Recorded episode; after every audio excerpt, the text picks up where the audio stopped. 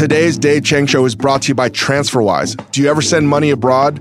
You may not realize it, but when you need to, you should use TransferWise. Don't use a bank or PayPal. That's like going to McDonald's for a salad. They have it, but other people do it better. Instead, use TransferWise. TransferWise always has a great exchange rate and a super low fee, which is probably why they already have over 4 million customers. And their borderless account lets you hold over 40 currencies at once and convert them whenever you like. Test it out for free at transferwise.com slash Chang, C-H-A-N-G, transferwise.com slash Chang, or download the app today. The Dave Chang Show is also brought to you by Leesa. The Leesa mattress is the key to a quality night's sleep. With improved pressure relief for all types of sleepers and an enhanced cooling layer, it feels like you're floating on air. Try your Leesa mattress risk-free for 100 nights at leesa.com slash Chang. That's L-E-E-S-A dot com slash Chang with promo code Chang. Get up to $150 off the Leesa mattress or $225 off the luxury Sapira mattress and free shipping at leesa.com slash Chang. Promo code Chang.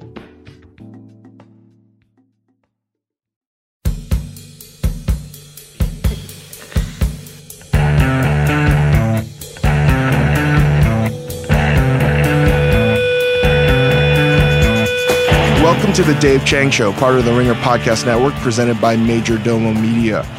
I have Steve Yeun, the great actor of The Walking Dead, played Glenn. He's in a few other movies, but most recently, he's in this fantastic film called Burning, a film about three young adults in Korea. There's a lot of symbolism and sort of existential ideas and questions that are presented in an absolutely beautiful, stunning film. Highly encourage you guys to go watch it. But one of the things about Steve Yeun is, besides him being a friend and me following his career ever since he was on The Walking Dead, was you know what? There are not that many Asian Americans, let alone Korean Americans, on screen, on film, on camera. And he was and has become, whether he's wanted to or not, very much a sort of central figure in like Asian American culture. And one of the things that we spoke about on this pod, besides the movie, and we'll go into detail about that, was the responsibility of being sort of this role model to a bunch of people. And I don't know if you can ever be prepared to do something like this. And I'm going to go on a little bit of an explanation here, but he did this movie and there was a lot at stake for him to do this. And it's something that comes with maturity with the identity of being Korean American or Asian American. I think that there's a lot of listeners out there that can empathize to the struggles of coming from an immigrant background and ultimately having some kind of reckoning or reconciliation with your family, your history, and your background. And the older I get, the more patient I am about how things happen. I'm no longer resentful for my upbringing for a long time, I, I did not enjoy being Korean. I, I very much didn't know what I wanted to be, but it's not like it served me so well growing up. And then going to Korea and being made fun of by Koreans and then not being accepted sort of by you know white America either. It, it really did shape who I am and the kind of food that I cook today. And I've talked about in the past, there's no reason to go too deep into me running away from my Korean heritage. But like I see that in the food today. I'm much more comfortable in cooking things that I was sort of embarrassed by in the past and just being comfortable in my own skin. And I feel like Steve is sort of going through this similar process. It was really interesting for me to see someone else in a completely different field go through some similar obstacles, I would say, learning experiences. This idea of being a representative of a group of people is not something I, I thought I'd ever sign up for. I think about what Dave Choe says that, hey, you know what? If we had to choose someone to represent Koreans or Asian Americans, Dave, you'd be the last person that we would have decided on. But, you know, you're in this position, so don't fuck it up. And I didn't quite understand that, or I didn't want that responsibility. I didn't really fathom it till I was able to have the honor. I was so lucky to represent Korean American culture in the Winter Olympics in Pyeongchang this year. I think I might have spoken about in the past, but initially when it was offered to me, I was blown away at the opportunity to go to Korea to do cool stuff. I love sports, the Olympics. It's just like was a dream. The fact that cooking provided me this opportunity to do something that I could never have just never had access to. It was very much a surreal experience. And it was very representative of how I felt about my identity as a Korean American in the sense that I wasn't thinking that I had to represent Korea at all. I was just trying to have a fun time. And then when we started filming there, we filmed some stuff a year before because they wanted to match the weather and the seasons. And so we filmed the year before some of the segments when we went down to see the, the women divers in Jeju Island, as amazing as they are, and eating some of the street food and Buddhist cuisine throughout Korea. Beautiful, delicious stuff. I began to like think a little bit more that, oh, I'm representing Korea, but I didn't think about it as someone that is also Korean that's had a hard time justifying my own history with being Korean until I'm actually at the Olympics about to go on TV and I'm not a trained journalist. I don't know what the hell I'm doing. And right before I go on, I realize it was with Mike Tirico and it's live and I'm petrified because it's finally dawned on me as dumb as I am that, oh my God, that whatever I'm doing, I need to make sure that I do it the best of my abilities because whether Korean people want me to talk about Korean culture, and I'm probably the last person to talk about Korean culture because I know so little about it, it was an overwhelming sense of emotion. And I felt all of this before I went on to speak to Mike Tirico. And I think that the first two minutes, I almost had like a brain freeze. I didn't even know what I was doing because the producer's like, oh, yeah, you're to talk to like basically 20 million people, or I don't know how many hundreds of thousands or millions of people were, were watching. And I was like, this might be their first introduction to Korean culture. And I was just overwhelmed with that sense of responsibility. And something that I had shied away from my entire life sort of came full circle. I was like, shit, I got to do this right. Even though whatever's happened in the past it's the past. I have to do the best thing possible. And I took it incredibly seriously. And I began to think that was a lot about how I thought about the food that I cook. There's a lot more Korean things. There's a lot more things that I'm trying to explore. So when Steve, with where he's at in his life, we got pretty emotional when we realize our upbringings, that sense of awareness that whatever you did in your past, however you were raised, it is what it is. And there's nothing you can really do about it but understand it. You can't fight it, you got to accept it. And I had that realization in Korea for NBC and the Olympics. And I was so proud to represent like Korean culture for NBC. It was something that I still can't believe happened. And I, I find it odd that it was me, someone that didn't really fit in with either culture, either America or Korea. So when Steve talks about how he feels about being Korean American and the acceptance of it, particularly with how we were raised. And I was really grateful that Steve came here to talk about it. And I don't know if I've done a good job explaining anything other than, I guess, to summarize, at the age of 41, at the time and place that I am in, as lucky and fortunate I have been and blessed with these opportunities, I realized that I have to be a better role model. I have to embrace things that I might not have done before and ultimately know that people are looking at my moves and I need to be the best representation for myself and for anyone else because I can't tell them to follow my lead. That's not what I need them to do. And Steve expresses this a little bit later that just do you. And ultimately, I think the most powerful line in this podcast to think about and to ponder about is this Korean phrase, losing is winning. And I won't unpack that now. I'll let you guys listen to it. But this is my conversation with Steve Yeun. We talk about burning and a few other things. Enjoy.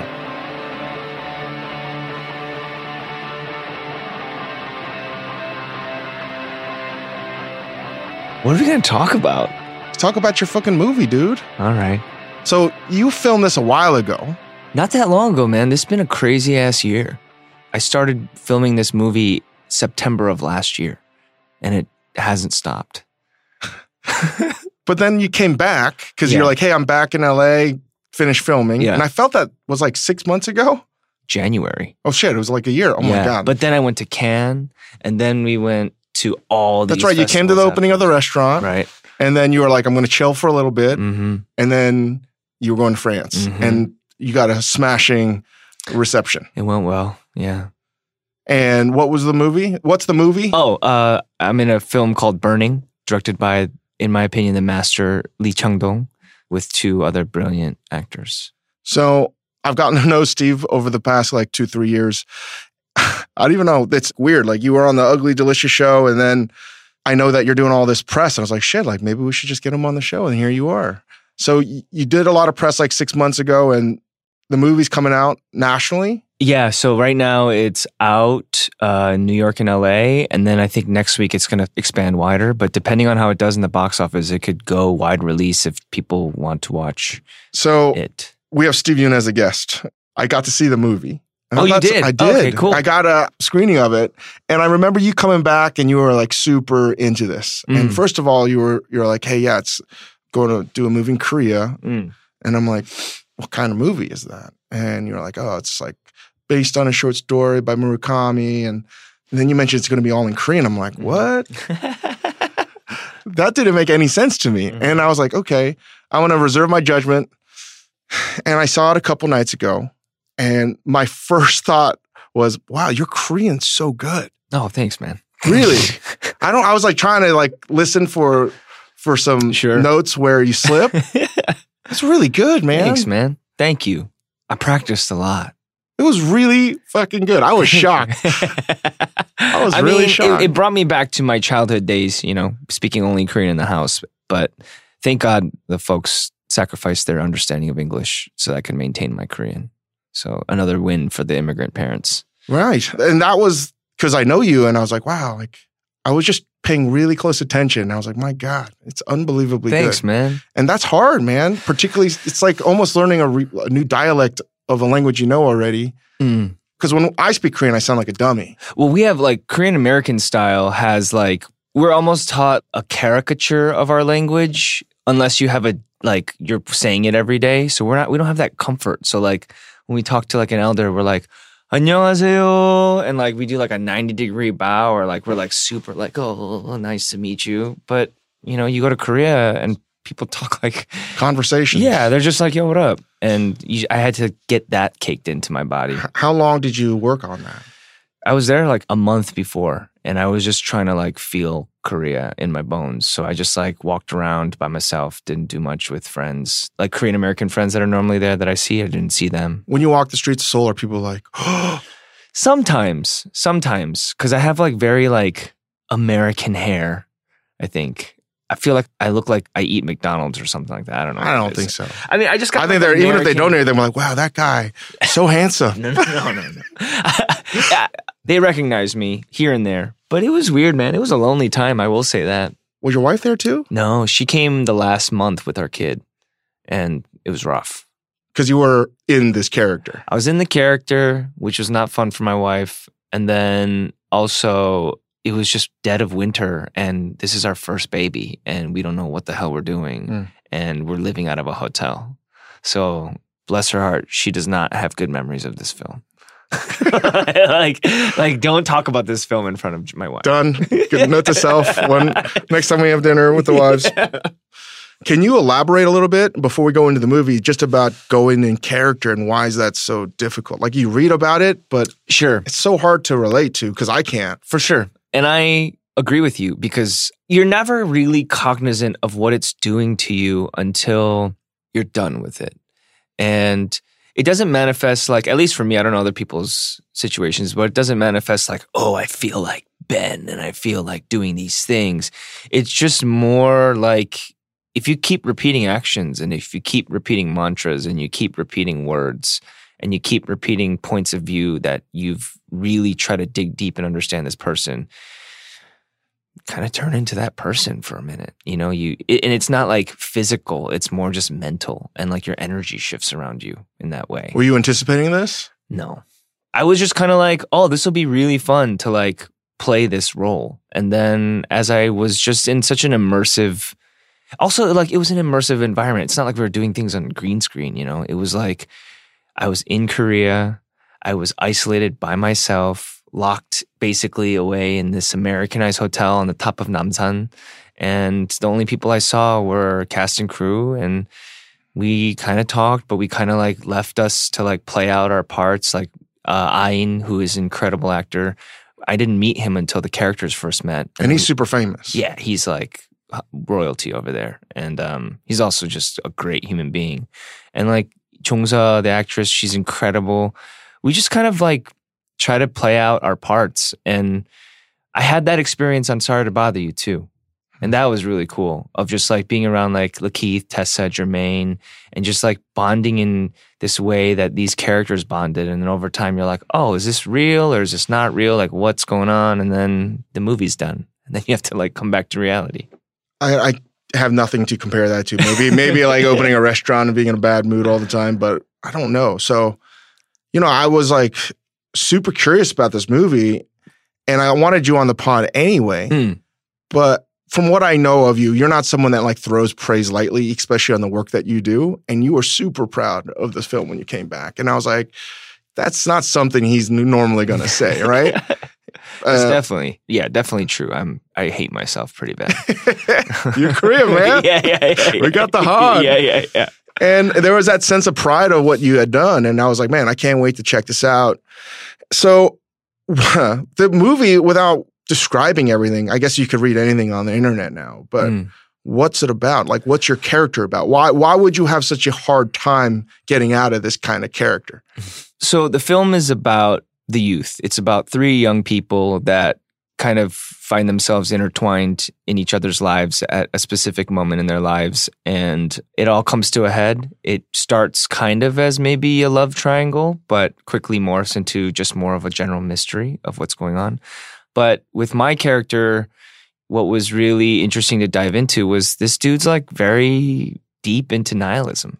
You could even argue it might be nihilistic optimism in that way, where he accepts the reality as meaningless and then he chooses meaning, which can be one way to view that character, or you can just accept it as like he, I guess, acquiesces to nihilism in a way that he accepts the chaos of nature and he just looks at himself as an agent of nature. And for people to operate in that way, like you're almost a psychopath if you go the wrong direction. Right. And that's kind of where I was playing.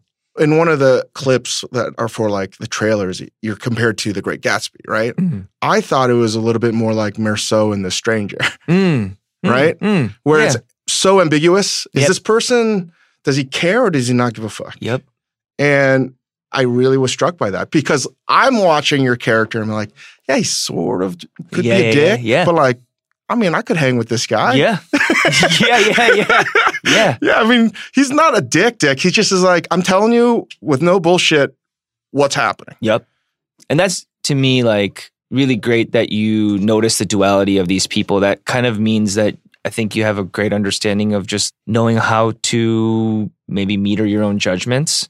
But that's kind of the film in and of itself. It, you know, director Lee is has always kind of turned that mirror onto the audience in every work that he's ever done. And this one is talking about the youth in the way that the world as we see it affects the younger generation. And people sometimes walk away from this film like having a judgment on who Ben is. And then maybe sometimes when they watch it for the second time, if they watch it for the second time, the thing I hear a lot is like, I completely misread your character. Hmm. Or now that character's in doubt for me. And I think that's just the dualistic nature of humanity. I mean, there's a lot of ambiguity in this movie, and everything's so intentional. And I really genuinely love this movie, and I highly encourage everyone to Thanks, watch it. Uh, I don't think it being in Korean and subtitles should really Not in this No, day and it's age. it's yeah. nothing. um, it's a beautiful movie in and of itself, but I was like sort of struck by just how much nuance and how each situation was sort of set up to let, I guess, the viewer determine.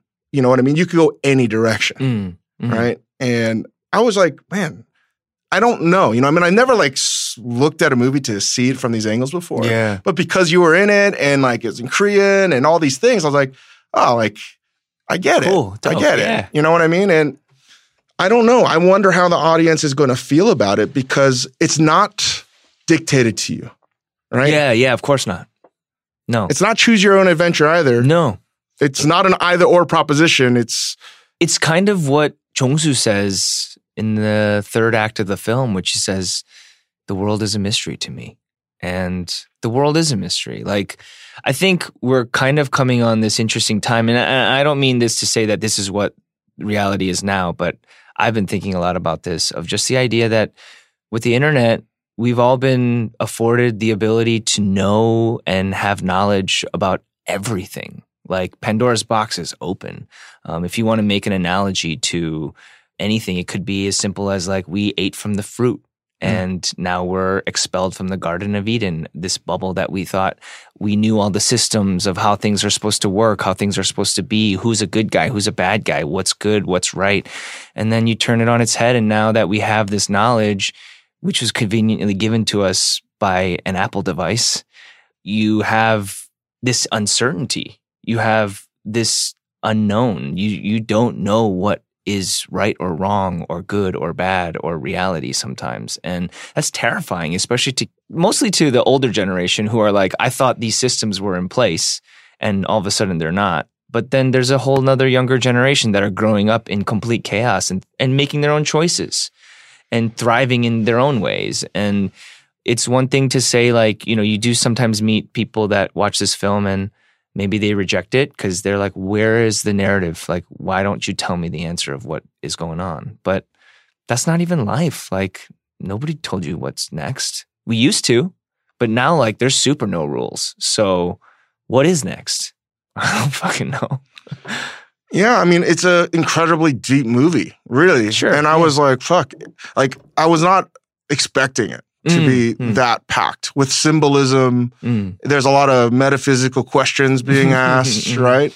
On some basic levels, it's the haves and have nots. Sure. Right. Yeah. It's mm-hmm. do you question life or do you not question life? Do you mm. want to grow or not grow? Do you and, have the privilege to access that? Correct. Yeah. yeah. And it's done in a way that is not so cut and dry. It's you know, it's not so stark either. You have one character that's poor, one character that's rich. Yeah. You have the DMZ right there, which I think is intentional with Korea right mm. there about North and South. So I was really shocked at how how dense this movie was, and I think it needs multiple views. And I think it's one of those kinds of movies upon multiple views, your take's going to change constantly. Yeah. Have you seen Peppermint Candy? I have not. Yo, you got to watch that, man.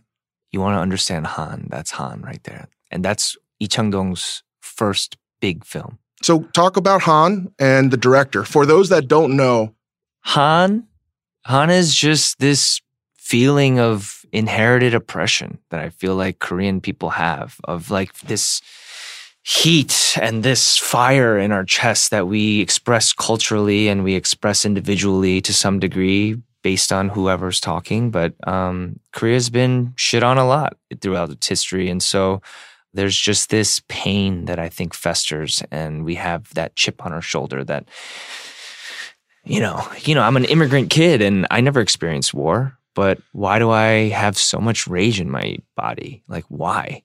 It could be that I'm just an angry person, but it also could be generational trauma that gets passed down. It could be that. It could be whatever it is. It's behavioral trauma that's passed down. It's multitude of things. And so the defining characteristic of an entire country. Mm-hmm, mm-hmm. Right? But not individual to our just our country. It just ours is called Han and it's manifested culturally specific to us. But I'm sure Irish have their own version of Han. Yeah, I mean, I I think there's a it's like a mixture of unresolved like angst and guilt, and mm. it's like I want retribution, and it's building up, and I don't know if I'll ever have the chance to have that reckoning. Yeah. You know what's like that? What was like that? Serbia was like that.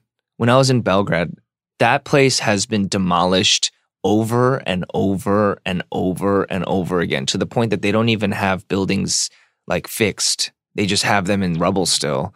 And throughout their whole history, they've been like demolished. And you see the people in Serbia and you're like, you guys are Korean.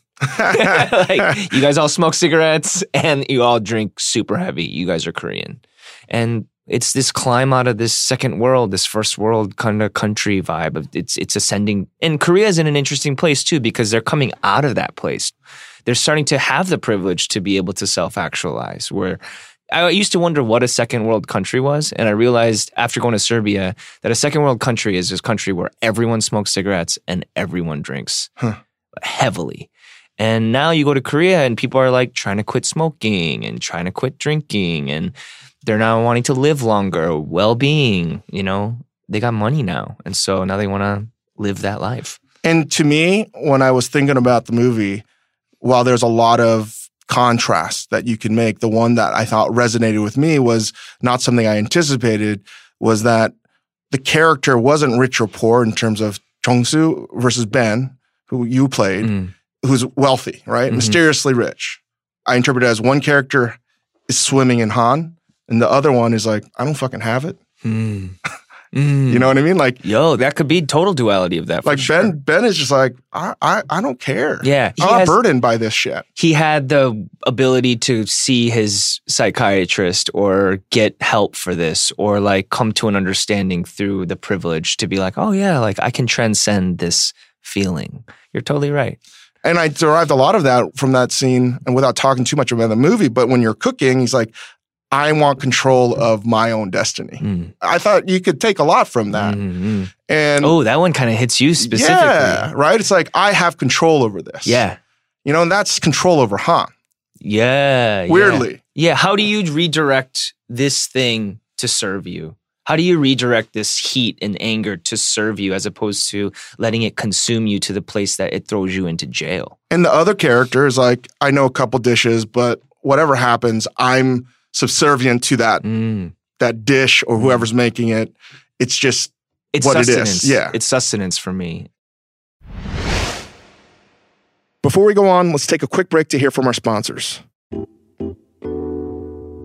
Today's episode of The Dave Chang Show is brought to you by Shopify. Starting a business is hard, and running a business is even harder. It takes determination and support to push through the ups and downs, the mistakes and experiments. So it's good to know that Shopify, a leading commerce platform and partner to the independent business owners, just opened a space in LA. At Shopify Space in LA, you can actually book an appointment and get one on one time with Shopify support and retail consultants. They can also help you to learn, experiment, and build on the Shopify platform. It doesn't matter if your business is the start of an idea or well established. Sign up for workshops, roundtables, mentor talks, and other events to keep you inspired. Shopify Space is open seven days a week to fit into your busy schedule. Whether you're a store owner, a maker, or you sell at the farmer's market, Shopify wants to make sure that you're never alone on your entrepreneurial journey. Shopify has moved in to help you move up. Visit shopify.com slash LA to learn more. That's shopify.com slash LA.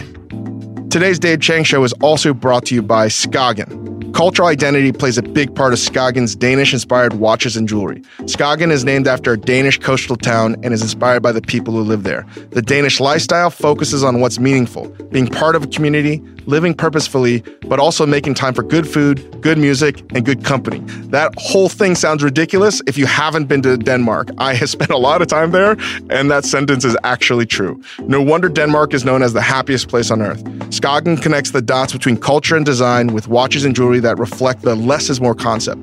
Skagen offers men's and women watches, jewelry, and even smartwatches in a variety of styles. They create styles driven by their guiding principle good design for better living. Skagen products look right any time of day, anywhere in the world, now or 10 years from now, because simplicity isn't just beautiful, it's versatile. Skagen stays true to their heritage and makes every design something special. I have a Skagen watch. It's fantastic. Visit Skagen.com to get a special discount on your first purchase when you sign up for emails. That's Skagen.com, S K A G E N.com. And now back to the show. Since we're talking about Han, I thought it was such a nice way, not a nice way, it was, uh, I think, a powerful way to talk about it about Jongsu's dad, Yeah. right? Yo. Like, I was like, oh, I know this dude. Yeah. That's me. Yeah. Yeah. Yeah. Yeah. Yeah. I feel you. You know what I mean? Like, yeah.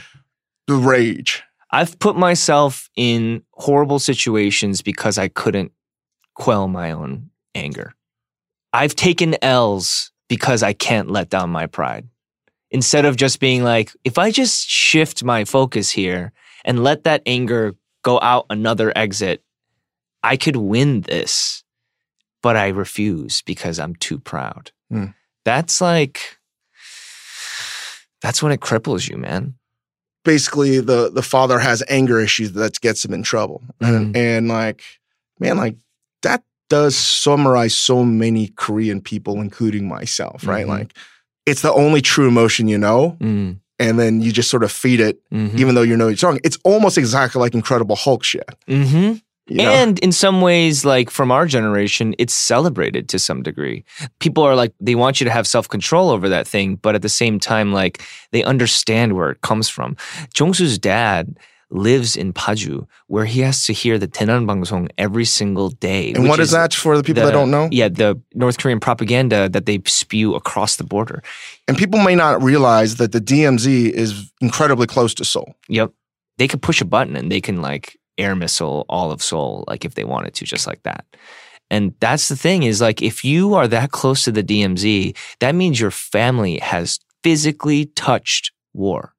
That maybe your grandmother was taken as a comfort woman. Maybe your father was killed. Maybe you were enslaved. Whatever it was, you have touched war. And the trauma for that, man, like, how can you tell someone to like cool it? Right. And I, I thought it was also interesting because I really got into this movie. I was like, oh, you have the Korean courts laying down judgment. Mm. And it's like, wait, like he's sort of representative of like Korean culture. Mm. I thought the dad too, in so many ways, even though he's not a huge character, Mm. you know? So I don't know, man. Like I am in a weird place because I am the least Korean person that most people have ever met. But you're completely Korean. Oh my God, I'm so Right? Like- goddamn like, Korean yeah. too, right? Ugh, It's, like that, right? It's like this identity thing that you're right. Like you identify with these markers of what Americana is or you're American, but really like you're still a DNA son of this region that has specificities and you know, you're your own person, but you still have that inherited trauma embedded into your bones. And I wonder, because I've seen a psychiatrist for many, many years, like how much of my anger is through the environment that I grew up in in America with parents that were trying to figure out the immigrant experience versus like stuff that was just sort of like, it's my DNA's fucked. Hmm. you know what yeah, I mean? yeah. Because this anger thing in Korea is a real thing. Yeah.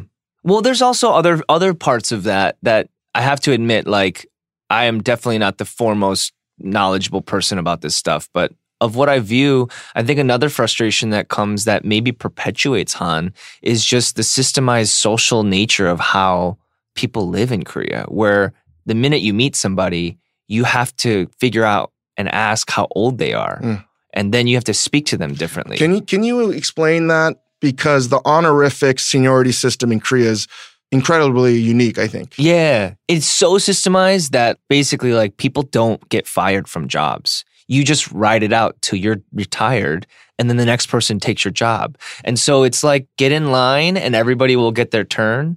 But as technology grows, as people are greedier or whatever it is, people live longer or things get more expensive. The haves and the have nots start getting wider, the chasm. And so then you're left with this thing where you're like, this salary man was promised that he was going to get a pension as he exits, but now they keep raising his retirement age. And then the guy behind him is like, yo, yo, yo, I'm supposed to be able to buy my house right now, but why can't I buy my house? And then the guy below them, he's like, I'm trying to get a job right now, but there's not even a job open for me. What the fuck is going on? And then every while all that while that's happening, everybody's like, respect your elders. And it's like, what do you mean? What do you mean? Because I feel now like I'm an individual person that's not overtaken by this system because now I'm knowledgeable of how other countries work because I have the internet. And it's like, why do I have to bow down to this system when they're not even trying to take care of us or they're not keeping the system alive in this fair way? Right. And so you people get angry. People look at the Western world, you look at capitalism, and it's like, how do I get mine? when I was in people are just Korea for the get theirs. Olympics last year, I was struck by two things because I hadn't been in about five years and, and really spent time in the cities.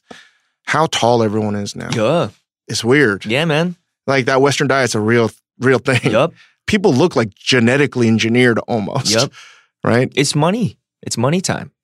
And like that's the thing too, right? Is like sometimes we pretend as if America and Korea are completely separate beasts, but it's like they're very similar. Christianity and capitalism have definitely permeated throughout Korea, just as it has in the States. And I feel like sometimes the only real difference between the two nations is definitely like the embedded inherent culture, sure, and the flavors and things in, in that regard. But then there's also like America pretends as if there is no system, that we're all free to make it in this free place, that everyone has the equal opportunity when we all know that's not true.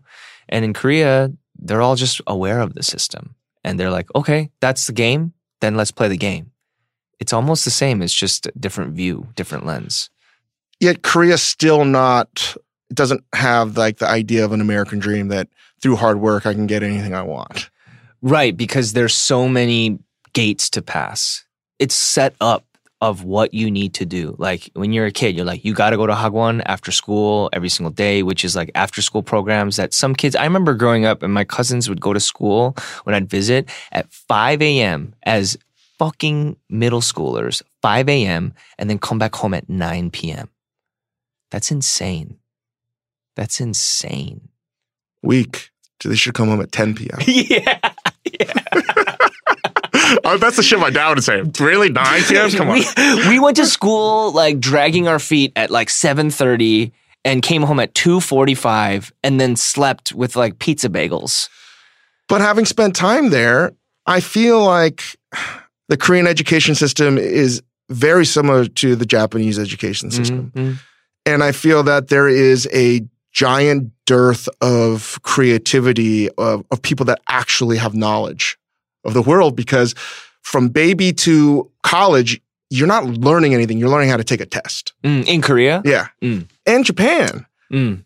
I will say that Asia teaches more abstract systems than actual knowledge. I mean, like they teach knowledge, but it's less rote memorization. It's not, yeah, it's, it doesn't matter.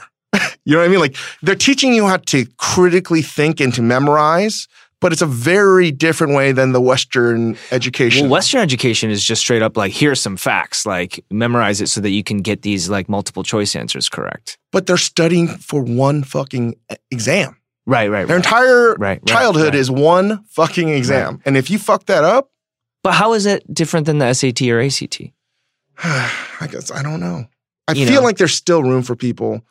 Obviously, I'm not saying our education system in America is fucking excellent, yeah. but I think that there's more room for you to like study things that are not necessarily. yes. mainstream. Yes. It's o- yes. It's not that it's encouraged, but like if you want to fall by the wayside, yeah. you can. Yeah. It's hard for me to describe, right? I, I know what you're saying. I, I mean, you're right. Like the stigma is not there here of like, oh, you want to just like go learn a trade? Go learn a trade. Like that's cool. That's actually smart.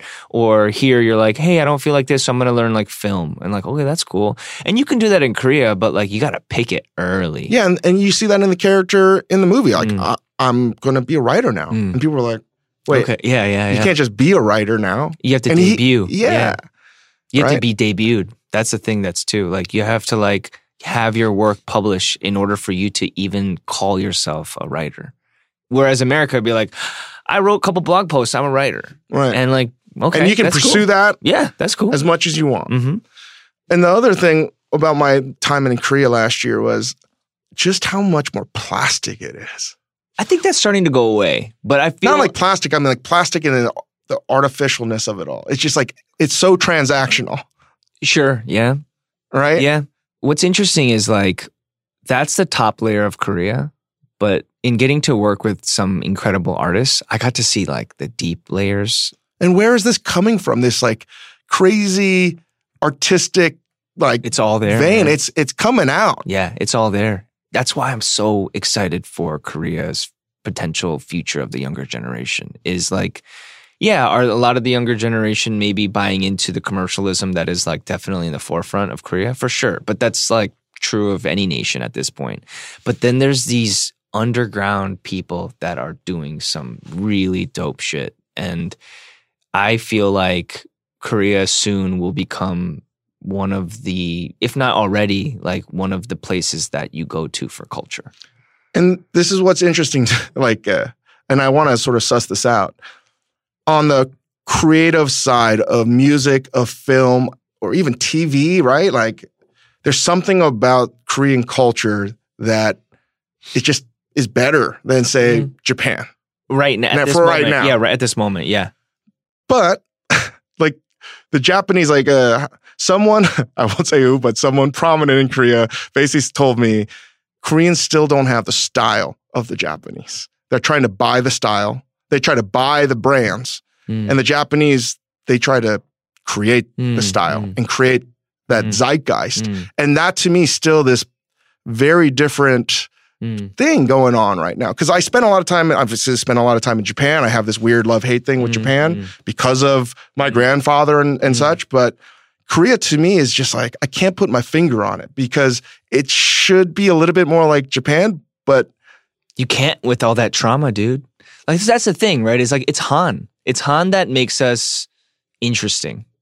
Because Japan, they're the colonizers. They're at the top of the food chain in that regard in in history as we know it. And so they have that ability to be self-actualized to that place. Like you go to Japan, like everything runs smooth, man. Like everybody's in line, like the trains are on time, people are chilling, people are courteous and nice and like you're just like trying to get to your thing and like people Korea's way nicer now. Korea's way nicer now. Oh my gosh. Yeah, Korea nice, way nicer now. But also, like you see nations, Like people are nice to me. right. Well, No, I mean, like random, also, random strangers. Like when I would live there in 95, Mm, they would be, go ball, you Yeah, basically just yeah, yelling yeah, at me yeah, like, yeah. you motherfucker. yeah, yeah, yeah. Like, I'm like, what did I do? yeah, yeah, yeah. Why do you hate me so much? But '95 was also over 20 years ago, man. Yeah, I'm fucking old. It's not means you're old. It just means like shit changed and like generations got big. Like if it's over 25 years old, that means who you're running into on the street used to be a zero year old and now is a grown ass person buying. Yeah, that means I'm old. but it's fine. Like, you know, that was a weird summer because I went to, I did that Yonsei thing that a lot of Korean kids Yeah. do. And I mean, we had this conversation before. I'll never forget. Like that year, there were so many riots. Oh yeah, you, don't were see, in it, dude. You, were don't in- see it. If you and- went to Yonsei in the in the mid '90s, like that must have been. It was like, yeah. because I that if you went into to Yonsei in the mid '90s, I had just immigrated seven years before that. Wow. So you went like right after Korea like pop popped off. It was nuts because there's no freedom of press in Korea still, right? Like in the sense that like, you can't talk poorly about your government and then have that, like, this is before the internet. You Sure, were watching TV and there were no newscasts about the thousands of students protesting, Mm, God knows what, mm, and like Molotov cocktails being thrown, mm, mm. tear gas. Dude, this was even- on the regular. Even music, like remember Seo Taiji came out around then, and that was there's this video I saw, and I didn't know about this because I was too young to really process it. But like before Seo Taiji, which was Korea's first like hip hop group, before him, it was like propaganda music. yeah. It was just like folk hymns. And after he came up with like long hair, like these crazy like costumes and doing all that stuff, it blew people's brains open. And then we have K-pop now. K-pop. I don't. I don't even know how to talk about that right now. man, but like Korea was a very different place then, and and um, man, I remember that one time. I guess a Yonsei student at a protest to the South Korean government crossed the border, and they wouldn't bring him back Ooh. at a protest, Ooh. and it was like that was like the craziest riot. And you could watch this from the top of the buildings. It was like I think the scenes of Braveheart with the kids, and I was like, my God, like if this is happening in America, there'd be like helicopters covering this, Mm, the whole nine, but mm, mm. just never happened. Yeah. And I don't even understand what was being protested, quite frankly, because there was no internet to who are you gonna like get information from? Sure. Yeah. Yeah. Yeah. And I just was like, wow, this is a this is a completely different country that although I'm Korean, I don't know anything about. And that's the truth. That's the truth is we don't know. And that's a big lesson that I learned this time around was the thing that happens with a lot of Western Koreans that have touched the West or are from the West. A lot of times what I do see is kind of this inability to really fully respect that country because we're free here. We're not embedded in that system of social hierarchy. And so when we go over there, we're just like, yeah, like, oh, I hate when they tell me that I have to like do this or do that. And like, why do you like I remember all of our generation, Korean American generation complaints was like, oh, I hate it, all these doting parents telling me what to do or like comparing me to other people or like telling me I have to be this, this, this. And we would like hate it. But there's a deeper understanding of like why people are that way, why the trauma has made people in that way, or how deep we have to understand like our parents. Something crazy happened to me during the course of this film where we before we went to Cannes, I liked this photo of this director that I was working with who posted a picture of himself in a Karate Kid uniform as a kid on Instagram. And it was like before I was sleeping and I just double tapped it. I woke up in the morning to like chaos from my representatives in Korea being like, yo, the press is like swarming around this story that you like this picture of this kid wearing a Japanese rising sun flag. And I was like, what? And so I look at the photo again. I'm like, oh, shit. But I never consciously would do Right. that. And the thing is, is like, I know, I have the knowledge, I have the information that the Japanese rising sun flag is the equivalent of a Nazi swastika to East Asia. I know that. But my initial response was, I was like, what the fuck is the big deal? Like, Mm. it's just a, I liked something on Instagram. I wasn't paying attention. And so I posted this apology, which was, I'm aware of the atrocities of the, our history and all that stuff. And like, I'm aware of what these symbols mean. So I would never condone this. And then below it, like an asshole, I also wrote, Isn't it crazy to think that just a simple thumb swipe or a double click can completely call your character into question? I wish we wouldn't use the internet to represent ourselves fully. And the problem with that is like, if you're going to apologize about something, don't like add an excuse I haven't learned that yet. but but like it was this double war between me being like, dude, I don't know this stuff. I'm not inundated with this knowledge. Like I know this knowledge, but I'm not like sussing out Japanese rising flags everywhere I am because that's not a thing over here. And then also like it's the internet. Like what is this? But then there was this other thing which was like if you hurt anybody, like if you actually hurt somebody by maybe suggesting that you're condoning this, you would apologize. So it was two separate Right. things happening, which was I was like, I feel validated because the internet's attacking me, which is like weird. And then there's this other thing that like I genuinely might have hurt somebody. And so I had to come to this ego letdown of being like, let down your ego for this part of the argument that sure, you might be justified that the internet is still this weird place that we don't know how to properly navigate. And then you might have offended somebody. And so what my dad said to me, he was just like, 너는 한국 더 깊이 알아야 돼. Which is like, you need to know Korea deeper. And then my wife, who's super wise, was just like, in Korea, 지는 게 이기는 거야. So like losing is winning. And like, I didn't really understand that. I was like, oh, do I have to like just say I lost to do it? And then talking to him, talking to my really close friends and like just like really getting to understand what was happening, I realized I was like, if I had done that next to a woman who had felt the trauma of the Japanese occupation and I double clicked that thing, I would have at the least would have been like, oh my God, like I don't condone that. I'm so sorry. Like I'm so sorry that if you thought that way. Full stop. And so then I had to be like, oh, I that's what I have to apologize for. And I apologized to the Korean press at Cannes. And this reporter who's really kind to me, she was just like, before I apologize, she said, in Korea, we're quick to anger, but we're also quick to forgiveness. And that's kind of our meryok. That's kind of our charisma of Korea.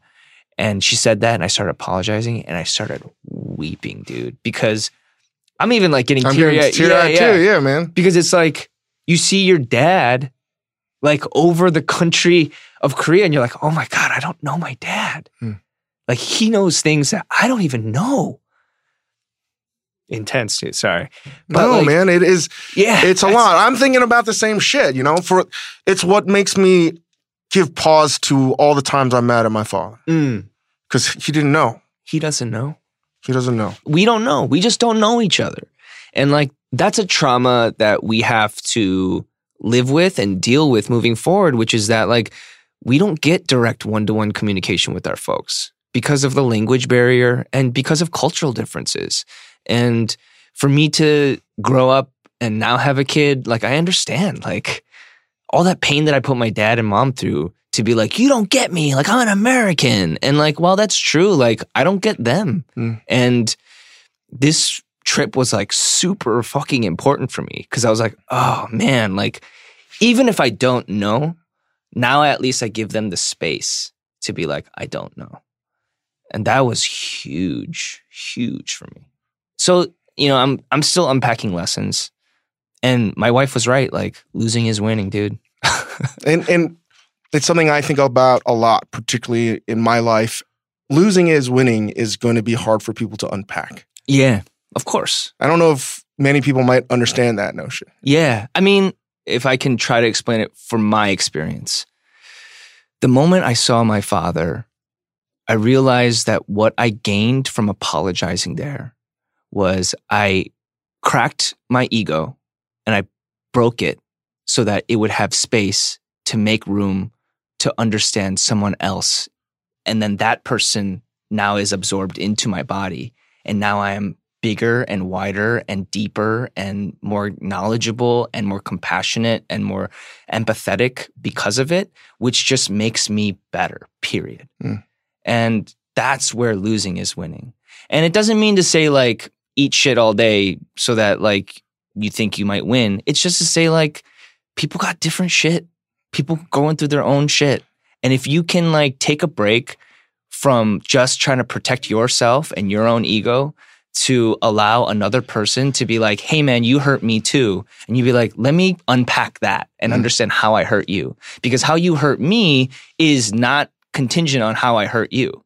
Those are two separate things. Both parties can unpack that for each other.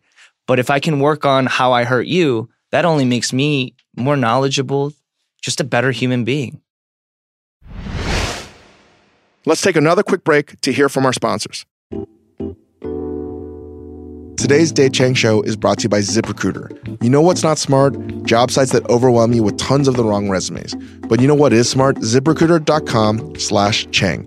Unlike other job sites, ZipRecruiter doesn't wait for candidates to find you. ZipRecruiter finds them for you. Its powerful matching technology scans thousands of resumes, identifies people with the right skills, education, and experience for your job, and actively invites them to apply. So you get qualified candidates fast. No more sorting through the wrong resumes, no more waiting for the right candidates to apply. It's no wonder that ZipRecruiter is rated number one by employers in the US. This rating comes from the hiring sites of Trustpilot with over 1,000 reviews. And right now, my listeners can try ZipRecruiter for free at this exclusive address, ziprecruiter.com slash Chang. That's ziprecruiter.com slash Chang. C-H-A-N-G. ZipRecruiter.com slash Chang. ZipRecruiter, the smartest way to hire. And now back to the show. I didn't expect to go like this deep into stuff, but like it's funny is like what we're just talking about, I feel comes full circle to the movie itself. Mm. I feel like there's a lot of like David Foster Wallace type stuff. Uh, you never know what's going on with someone. Mm-hmm. And the worst thing you can do is either intervene, mm-hmm. right? And it's almost like altering the course of the future by intervening mm. and casting your judgment and opining on something you actually know nothing about. Yeah. Right. And maybe the best thing you can do is lose. And I think oftentimes for me, I can't speak on behalf of anyone else, losing means gathering more data, yep. talking to more people, listening. Listening. Yeah. Don't say something at all. Yeah. Dude, talk about a thing that we're in the fucking middle of right now. This is the most divided we've ever had this country be. And it's delineated amongst multiple facets, whether it's white and black or male and female or Democrat and Republican, like whatever the fuck it is, generations. And I get it. Like people are in the angry mode of this process and they're just trying to yell out like why they're hurt. And I understand that. But also there's space to just be like, all right, let me just hear you out. Like, what is going on? Because me getting hurt from one person, but also subsequently dealing that different hurt back to them, isn't a one way street that you're exchanging two hurts. It's two separate streets. Like, I hurt you this way, and then you hurt me this way. You can process both separately instead of it being like, well, these are two things that are together. Like, they have nothing to do with each other. Mm-hmm me hurting you has nothing to do with you hurting me. Like that's just two things you got to unpack now. And if you can unpack that for yourself and understand the other person on how you hurt them, you're a better human. Yeah, I mean, I was saying this last night to Chris Yang and a few others that oftentimes I feel like making a decision is like a, uh, it's like Star Wars shit. Everything to me is like Star Wars. It's are you going to give in to your base emotions of rage, mm. of throwing stones, right? Of jealousy, all these things? Or are you going to be patient and you're going to let these emotions go through 1st mm-hmm. until you mm-hmm. have some perspective? Mm-hmm. And yeah, you're right. We're in a time and place right now where it's hard to be pragmatic. Yeah. Which sort of leads me to the next thing with where you're at in your life, right? The movie's out. I hope it's a smashing success because even if you don't give a shit about Korean culture, which I believe this movie is quite a lot about mm. in the current state of affairs almost, um, it's a fantastic acting performance. Oh, thanks. It's an amazing direct the director, the Mhm. cinematography. It's all unbelievable. I hope you win a lot of awards. You know what I mean? we'll see what happens. But happens. That's how strongly I feel about it. But how did you prepare for you being in this position now where you're sort of this like icon figure where if you do something at all, it has massive repercussions. How do you deal with that? I mean, you're just you're just Steve. Yeah, dude, I am just Steve. Like, I wish people, I know that sometimes a microphone gets directed in my direction, and whether that's valid or not, I'm just a human that's flawed, that's massively flawed. And but but people are looking for you for they want your opinion on stuff now because there's so few Asian American actors that have the soapbox that you do. Sure. Right. So I mean, for so many people, you're Glenn. yeah, you know what I mean? Yeah, Like, yeah, yeah. You're someone that people, even though they don't know you, even though that you were playing a character, like they I'm sure associate you, all that You feel goodness. that same same pressure in some yeah, and I yeah. fucking hate it. yeah. Because the reality is that But I, I have to do it. Yeah. But also the the thing that I do want to put out there is that like sure, like this is how our system works in our society, which is that we oftentimes need someone to point a beacon towards to be like this is the direction that you're supposed to go. But I feel like the thing that I'm starting to realize more and more is just like everybody got their own path. And yes, there's some like wisdoms that we can pass down based on things that we go through or understand, but my journey is completely different than yours. Mm. And my journey is completely different than any listener listening to this. And for them to think that I'm supposed to point them in some direction is honestly like foolish on everyone's part because I only know how to live my life right now. And all I'm trying to do is just be a good human being and try to be better. I just want to be better. And if my example can encourage people to be better, that's great. But I should definitely not be looked at as like, take the steps that Steven did in order for you to succeed because like who I fucking lucky dude. I'm you know how lucky I am? Like for this film to roll up in my life is pure luck.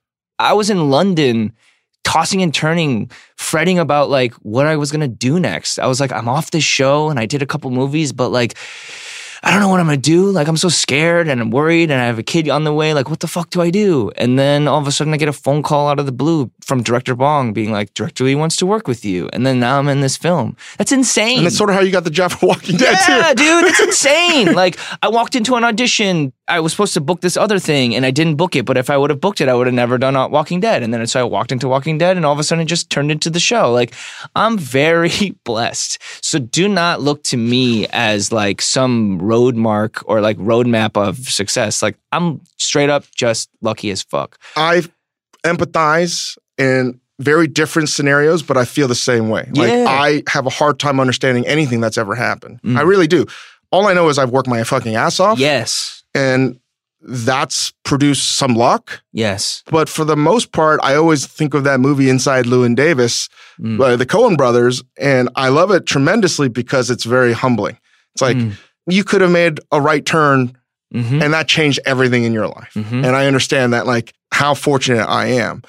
But still, I, I really wrestle with, and I know that you've been wrestling with this too the past year of the visibility and outreach, the power of outreach that you have, right? And I don't know if either of us have the answer. I know that whatever we're saying right now is not going to be where we wind up like 10 years from now. For sure. I mean, we're idiots at best right now. And later, 10 years down the line, we'll think we know it. And then it turns out we're idiots there too. Like, I've just come to accept that I'm a fucking idiot. And like, that's what I mean about getting better is just, you know, even being married and then having a child, the type of ego death that you have to really navigate was for me someone who was a nice person and like didn't do bad things was really hard for me because I was like, I'm a good person. Why do I have to change my reality to meet other people's reality? I have always looked out for others, or so I thought. And so you realize that like you're still living in your myopic, egotistical life. And as you grow, the wisdom of growing up is just to like let down your shit for a second and like understand other people. Yeah, 100%. That's it. Yeah. And I think it's also, at least I'm sure others could relate to this. I have a remarkable capacity to convince myself of anything. yeah, yeah, yeah, of course, of course, of course. Like we're we're all yeah. No, I've know that feeling. I'm a psychopath in my head for sure. so I mean, we had dinner like a couple months ago or three months ago, and and uh, you're in a really like calm place. Mm-hmm. The most calm I've seen you since I've known you. You're like, it's like almost the Zen like state of like, I'm not worried. I'm good. Mm. You know, like mm. I'm in the moment mm. and I had love my wife, my mm. baby, and yeah, I'm just gonna enjoy things. Yeah. But that also comes with the knowledge that every day is a struggle and that every day will turn up or down on a whim and I'm still not good because some days I'll still freak out. Like when you met me was probably just a dope day. you know what I mean? Like that's a, you know what I mean? Like that's the thing. I those are the things that I really do believe in. But like you might have just met me on a great day because it was just hanging out. You know, getting to see homies that I haven't seen in a while. So I was like, oh, cool, man. Like that's cool. But I will say the thing that has happened since whatever has been going on in my life, even getting to work with Director Lee, is seeing a man who's in his mid 60s, like you know that this person is doing the work in their head of really just trying to get wider and deeper as a person because he made a film about the youth without telling them who they were, but rather being like, I understand you mm. and I empathize with you. And I'm going to leave space for you to realize this vision of this film. He wasn't like directing us. He wasn't like, this is what you're supposed to do. He was just like, you're the character. Show me what it is. To the other actors, like, you guys are the characters. Show me what it is. I'll just guide a story here because I have some knowledge. And for someone to do that type of work, for someone that to know the pain that I'm sure he's known in his life and to be able to be as calm and chill and like measured as he is, that's a grace that I hope to attain. Like, those are those ajashis that like clasp their hands behind their back and like wear a driving hat and driving moccasins and they just fucking walk up the hill and then like they're chilling, watching trees and birds. You know what I mean? And I want to walk down just a random like hike and just be like, I'm present, full stop. Huh. But that's hard, dude, it's because hard. we live in Los Angeles and like you gotta like have your gate open when you push the button or if you don't you freak out or like you have to like navigate traffic and like you realize that you can only do three things at most a day and you know it's a fucking journey but i don't know like people do it. And how do you feel about all this resurgence of asian american popularity with all the films like whether it's uh, searching with john cho and crazy mm-hmm. rich asians all super positive? Yeah. But like I feel like we might feel in this like similar in the sense of like mm. I want to be known for excellence, not mm. just for this. You know what I mean? Well, you realize that like we're hammering on a lot of different issues at the same time. And you know, I know there's a lot of people that like want it things to be like Oscar worthy or like award driven or these things, but the thing that I've kind of learned from working with Director Lee is just like there's a process to life and whatever the fuck happens is whatever the fuck happens. And for us to get into our ego to be like, this is good or this is bad or this is right or this is wrong, honestly, is just like, as long as it's serving the overall process, like, what can you do? Mm. It's not yours. So just do you and and you know you do you has quickly morphed into just worry about yourself and only take care of yourself and don't care about other people and just do what you want to do which is the literal antithesis of you do you. You do you just means like only look at your plate. Like your plate is your plate. Why are you looking at other people's shit?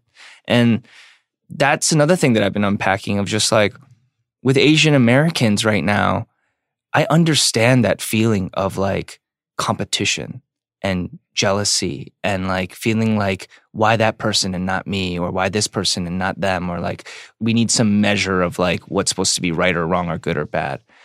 But that's also the trap that we put ourselves in and they want us in in some ways. These systems that if they want to control us they want us to think that there's only two slots for us and everyone's got to vie and beat each other up for those two slots. That's a fucking trap dude. I'm not competing with you I'm not competing with John. I'm not competing with with anyone. I'm not I'm competing with me. Well, I, I was actually bummed because I was I auditioned for the character of Ben. in the movie. yeah, but dude, like, I'll fucking roast you. No, no. I- like that's the thing that I really realized was I was just like, why are we made to compete with each other when we're human beings that are like completely different from each other? Like you and I are nowhere near the same person. The only thing that we have is like cultural similarities and maybe the Han. yeah. But like beyond that, dude, like you're your own person and I'm not you. But for some reason, there's competition. And that's fucking bullshit. And that's the thing I'm just like, cool, man. Like, I'm trying to play that game. So, do you want to be the face of this Asian American movement, or are you just like fuck this? It's not fuck this because like I can't change my face. And I also know what society needs to change the systems that we have in place, which is like, you know, the systems are the issue. The systems are the issue that like they don't give the space for Asian Americans But to thrive. Steve, you're you are going to be the role model, seriously, whether you want it or not, for so many Asian men and women, right? Like that we did not have growing up. You are on the most popular show on cable for many years and a beloved character. And if you read all the Walking Dead shit, they're like, it's not been the same since Glenn left, Mm. right? Like, I grew up, I didn't have that. I had Bruce Lee. Mm-hmm. You know what I mean? We Mhm. that was that was it. Mm-hmm. And now you have you. Mm. And like, I don't know what that means, right? For a younger generation that has someone they can actually look up to. again, like I realize how our society works and that it does call upon singular individuals sometimes to lead an entire charge of something. I'm aware of that. But what it does for me personally is I think personally it makes me, it enforces me to keep me on my toes to just be better. Mm-hmm. So the fact that I have that stroke of luck to have like a fire under my ass to like constantly be better is like the best. That means I can't be complacent. That's cool. Like that's how I want it to be and now I have a real thing to make me do that. But then beyond that, if if I am anything, I just want to be an example that it's like carve your own path. Like there is no right or wrong. There's no way. Just whatever you're doing. I think there is a wrong way when you decide not to do what you want to do. Exactly. And if I'm an example of anything, that's what it is, which is like I didn't conform to the systems of like what I was supposed to be, which was doctor, lawyer, whatever. I didn't like reject authority by being like parents, you don't know anything. What what, what just like- made you reject all that to be like, you know what, I'm going to act. and actually, I'm really funny, so I might just do some comedy stuff too. Because I sucked at the other shit. Like I took a bio class and I fucking sucked. Like only thing I was good at was I dude, I took the LSATs, the MCATs, and I applied for Teach for America. And when I took the MCATs, I don't even know what my score is because it was probably horrible. And then the LSATs, I only did well in the game section because I like logic and reasoning, which is just nerd shit. And then Teach for America was like my last like Hail Mary to be like, can I have a job after I graduate? And I remember I got to the last interview and the interviewer was like, it was like almost a lock for me to do that program. And then they're like, is there anything that would preclude you from finishing your tour of duty of like three years doing this thing? And I was like, and I was just joking. And I was like, I don't know, maybe if I like became an actor or something like that. I was literally joking. And she marked a mark on that thing and then I didn't get it. And then I was like, okay, cool. My only choice then is to like go try this thing. I also applied for Teach for America. Yeah, of get it. course. Yes. Yeah, of course. We're Teach for America rejects, man. So like, just do you, I guess, right? That's the Yeah. that's the moral of the story today. I mean, follow your omens in your life. Like, be open to these things. You know what it is? It's the rejection of fear. You hear that, Isaac, the producer? Yes, I do. You got your two bro- older brothers here. You better fucking listen. Okay, okay. Just reject your fear. And but it's fucking terrifying. I remember when I was like, "Oh, I'm going to move to Chicago." I was like, "What the fuck am I doing?" But I will say, I think a thing that we might share is we have slight psychosis where we don't Slight, I got uh, massive. sure, my ass is psychosis, where like we don't fully assess the situation before we get into it. And we just go, this is what I want to do, head dive into it. And then in hindsight, you're like, whoa, that was insane what I just did, right? story of my life. Yeah, I feel you on that. like, imagine getting a phone call from one of the greatest directors of all time in Korea who speaks only in Korean and does really grounded, humanity based films in Korea that require you to speak perfect Korean. And he goes, I want you to be in my film. And I had a slight bit of hesitation where I was like, I got to prepare myself to be like, I can't do what you need me to do. But then as soon as I met him, I was like, I got this. I just said yes. and then I'm here. And that's the thing is that like in that moment, I, for some reason, I like didn't process the fear of that moment. But afterwards, after I look back, I was like, whoa, if I would have like really like charted out my pros and cons, I would have been like, I probably shouldn't do this because I might be bad. And luckily, I didn't listen to my pragmatic brain because What if that is actually pragmatism? You were not listening to your yeah, rational brain. yeah, that's true. That's very true. Yeah. Very true. So what's next on the horizon? Besides trying to become a chilladrashi, Um, looking at the leaves. I don't know. I took a break this year to just be with the family and we'll see what the future brings. I, I wish I could say, like, this is what I'm doing, but just going with it right now. It's scary though. it's always scary. Yeah. But the movie is out. Movie is out right now and it's expanding to wider markets and hopefully people get a shot to see it. I just want people to watch it because I think, independent of me, truly independent of me, like I really think that this is a wise director that has really turned a mirror on something that is really poignant and important for our generation right now. And if they can watch this and not learn a lesson, but just like feel the feelings of this film if they can and if they want to, that'd be great. So get it however you can. Well, I'm glad that I got to watch the movie. It's fantastic and it definitely moved me in a lot of different ways that I did not anticipate. And a real pleasure to have you on the podcast. Thanks, Got- we we got deep. cried, we dude. did. We Yeah, really did. Fucking our goddamn parents. Dude, thanks for having me, man. This was I was scared about this, but now I'm like super of course, boss. about it. Yeah, Thank you, buddy. thanks.